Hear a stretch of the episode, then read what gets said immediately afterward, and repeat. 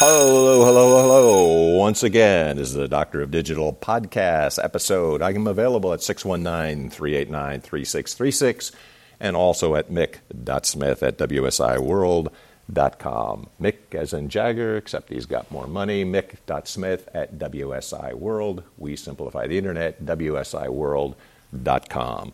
For today, tomorrow, tomorrow, to afternoon, evening, whatever it might be, wherever you might be inhabiting and whatever time. This is how do I create a buyer persona for my business. So, this is an important episode, and I think this is also helpful for a lot of folks. So, hopefully, you will benefit from it as well, and that is my goal. If you have not already, kindly subscribe and smash that subscribe button to get these episodes and rate five that keeps the doctor of digital and the episodes coming your way i do want to thank castbox because i've also been accepted on castbox as well too so this will be the, probably the first episode that will go on castbox in addition to everywhere else wherever podcasts are free to behold Spreaker, Apple, Spotify, and all kinds of other great places as well. So, how do I create a buyer persona for my business? Well, that's what I'm going to address in this episode. So let me start from the beginning. So, what are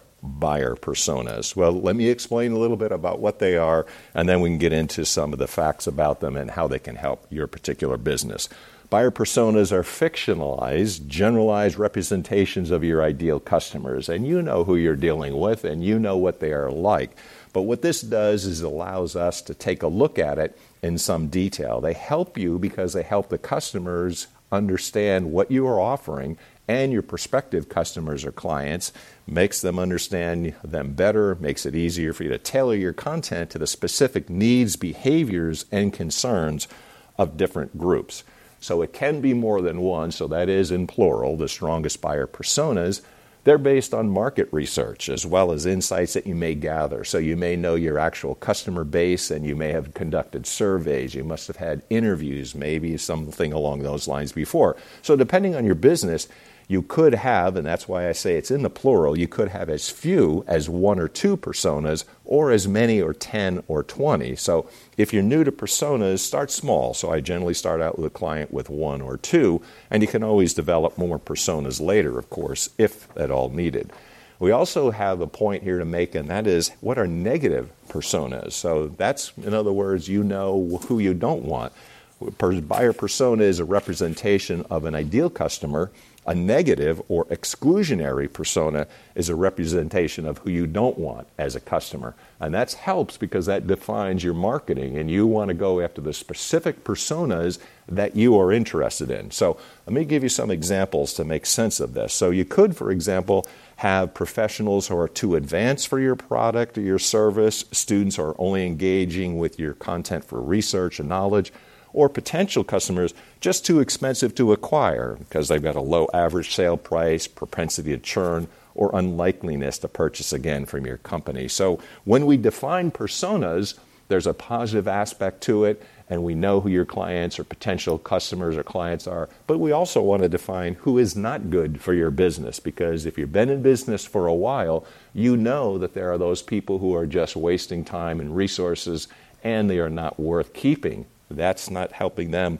That's not helping you. And the goal of business is, of course, to help people. So, how can you use personas? Another question that I get and I want to address here as well too. So, at the most basic level, when you're thinking about personas, allows you to personalize or target your marketing for different segments of your audience. Now, let me give you an example so this makes sense as well too. Instead of sending the same lead nurturing emails to everyone and including your database, like the kitchen sink, you can segment, segment by buyer persona and tailor your messaging according to what you know about those different personas. So if you take the time to create negative personas, you'll have the added advantage here of being able to segment, out the so called bad apples. You know, like the old saying says, one bad apple spoils the whole bunch, baby. I think it was a song too, from the rest of your contacts. So that can help you achieve a lower cost per lead and cost per customer, and of course, higher sales productivity. That would be great. Combined with your life cycle stage, how far someone is along in your sales cycle, buyer personas also allow to map this out and create a highly targeted content that is addressing the personas that you would like.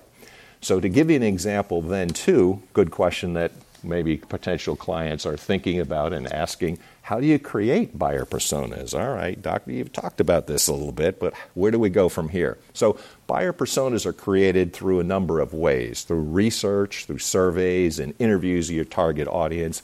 I would often conduct interviews with people on the inside, and that could be everyone from the secretary to the person out on the warehouse floor to the person who is building a product, CEOs, decision makers within the company, a number of people, because they really do get a better sense of who your buyers are and who your personas should be created for. So, this includes also a mix of your customers, your prospects, and those outside your contact ba- database might align, align up with your target audience. And along those lines, Facebook has been good at this, at the lookalike audiences. So I can talk to you about that. And there's some other episodes on those points as well. So here's some practical methods for gathering information that you need to develop personas. Look through your contacts database. You can uncover trends about how certain leads or customers find and consume your t- content. When you're creating forms to use on your website, for example, use those form fields that capture important persona information. For example, if all of your personas vary based on company size, ask each lead for information about company size on your forms. You can also gather information on what forms of social media your leads use by asking a question about social media accounts. So, these are some practical methods for gathering the information you need to develop a persona. Now, how do you create a buyer persona? Well, take into consideration your sales team's, sales team's feedback on those leads they're interacting with most. Like, who are these people and what are they like? So, what types of sales cycles does your sales team work with? What generalizations can they make about the different types of customers that you serve best? Now, I can work on this a little bit to show you, and I'll walk you through an example first, and then I'll leave you with the template and that's how we actually do it when the Doctor of Digital is involved. So you can get to it yourself. So, example persona. And yes, we give this person a name too, because that's the whole idea of personalization. So, I'm going to talk here about Susie Shopkeeper. So, Susie Shopkeeper, gender, female, age, early to mid 40s, income, 4000 to 5000 a month, education, college degree, location, mid USA. So when we know something about Susie's shopkeeper, we personalize her, we want to know some more about her, and I'm going to talk here about roles, goals, challenges, and Susie's story. So, roles business owner, wife, and mother, three adolescent children. Goals a successful business owner and entrepreneur. She wants to find ways to help her become more efficient so she can spend more time with her family. Now, there, she's got some challenges. Susie has an issue or two. She owns and runs her own business. She started her business, she had a lot of time to dedicate to getting it off the ground. However, now she got those three kids, remember? She wants to strike a better work life balance so she can enjoy watching her kids grow. As everybody will tell you, kids grow up fast. She's tentative to take a step back or change her standard business routine because she still wants to increase her overall sales. So, how do we do that? How do we help? Well, Susie's story. After completing college, she entered the workforce like everyone else, started a job in a typical nine to five job. Feeling like she hit a plateau early in her corporate job, she decided to take a risk, start her own business, and follow her passion to becoming an entrepreneur. And that's a great thing as well, too. So, driven by this type of early onset of success, great for her, Susie dove headfirst, getting her business off the ground. Her business developed, and so did her family. She started having children one, two, and three. Susie likes to be her own boss and doing something that she loves, but still working the long hours she did, as everybody knows, to get a new business going and growing. Well, that was fine when she was younger. Now she's got a family. She doesn't want to miss out on watching those lovely kids grow up.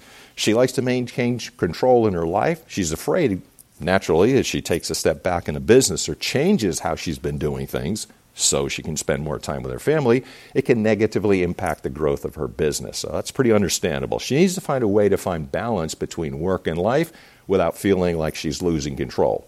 So she has decent computer skills, but just enough to get by and knows that there's much more she could be doing to streamline her business overall. She's just not sure where to start. All right, well, there is a typical persona or one that would give you an example.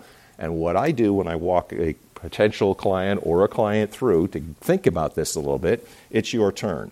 So I will sit them down, talk to the people that I'm saying, decision makers, and other people that would be involved and helpful to make a good persona, and a worksheet will develop. So I've got several questions for people that go through this in order to come up with an own individualized company persona and a worksheet along those lines. Several questions that you want to think about if you would like to develop your own buyer persona. And each persona you want to create. Remember what I said earlier one or two start simple, but then for a more complex and involved type of business, you could have more than one, five, seven, ten, so what have you. So, questions to ask.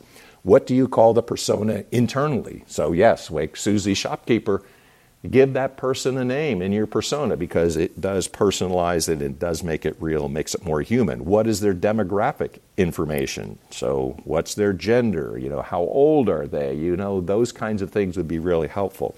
What's their job and level of seniority? Where do they fit in the organization? Who are you targeting in that way? And what does a day in their life look like? So, those would be several questions to consider. What do you call the persona internally? What is their demographic information? What is their job and level of seniority? What does a day in their life look like? Some other things to consider along these lines. What are their pain points? What do you help them solve?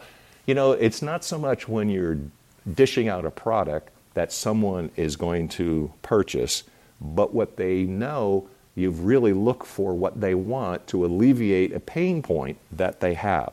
What are you helping them solve? Lots of great ideas out there, but what are you actually helping them solve? What do they value most? What are your goals? So, in the example of the Susie shopkeeper, she wants that life work balance. So, how would we help her solve that pain point? That's the idea. Where do they go for information? Where are they looking? What experience are they looking for when seeking out products or your products or services?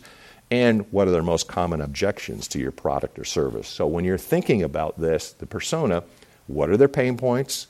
What do you do to help them solve it? What do they value most? What are their goals? Where do they go for information? What experience are they looking for when seeking out your products or services? And what are your most common objections to your product or service? All these are important considerations to think about in developing a persona. You know, for a long time, what WSI has done is a digital marketing company, and we use the knowledge that we have is really global in scope because we're in over 80 countries. And the network that I tap into are all these really qualified people from all over the world. That's what we can offer, and that's what we would do in buying a developing a buying persona for you. Powerful network of marketers who discover, analyze, build, and implement digital solutions wins digital marketing awards. Again, we won it this year again. We're going to come up 21. Let's see how we do. I'm willing to bet we're going to do really well. If these things or any of the other topics related to digital marketing are of some assistance, feel free to give me a call 619 389 3636. The Doctor of Digital also can be found at mick.smith at wsiworld.com. And a new feature because also thank you for Castbox for also accepting the podcast. Got an offer for you. If you can identify a good slogan and a sign off slogan, I'll will analyze any site free, any website that you've got. So here's an expression, think about, see if you can identify it. If you can, a free website analysis. Here it comes, a sign off. Good night and good luck. Now, this is possibly the most famous sign off in TV history. This phrase was coined in the 1950s by a CBS News personality. He had gotten his start on CBS radio during World War II broadcasting from the rooftops of London buildings during the German Blitz. And with this in mind, he was reaching out to the audience in an attempt to provide comfort. He kept the line after the war. So, who said, as the takeaway phrase and leaving it out sign off, good night and good luck? And yes, the Buick has started. That 1957 has turned over, and we're about out of time. Also, if this is of interest to you and you want to be able to get in on the free website analysis and you have not subscribed, make sure you do so. Smash that subscribe button, get on the mailing list, rate us a five. The Doctor of Digital will keep these episodes coming. Identify the free site, web analysis. Who said good night and good luck? And that's about all the time we have. 619 386 389 3636, mick.smith at wsiworld.com. Take care. See you next time. Bye for now. Until then, God bless.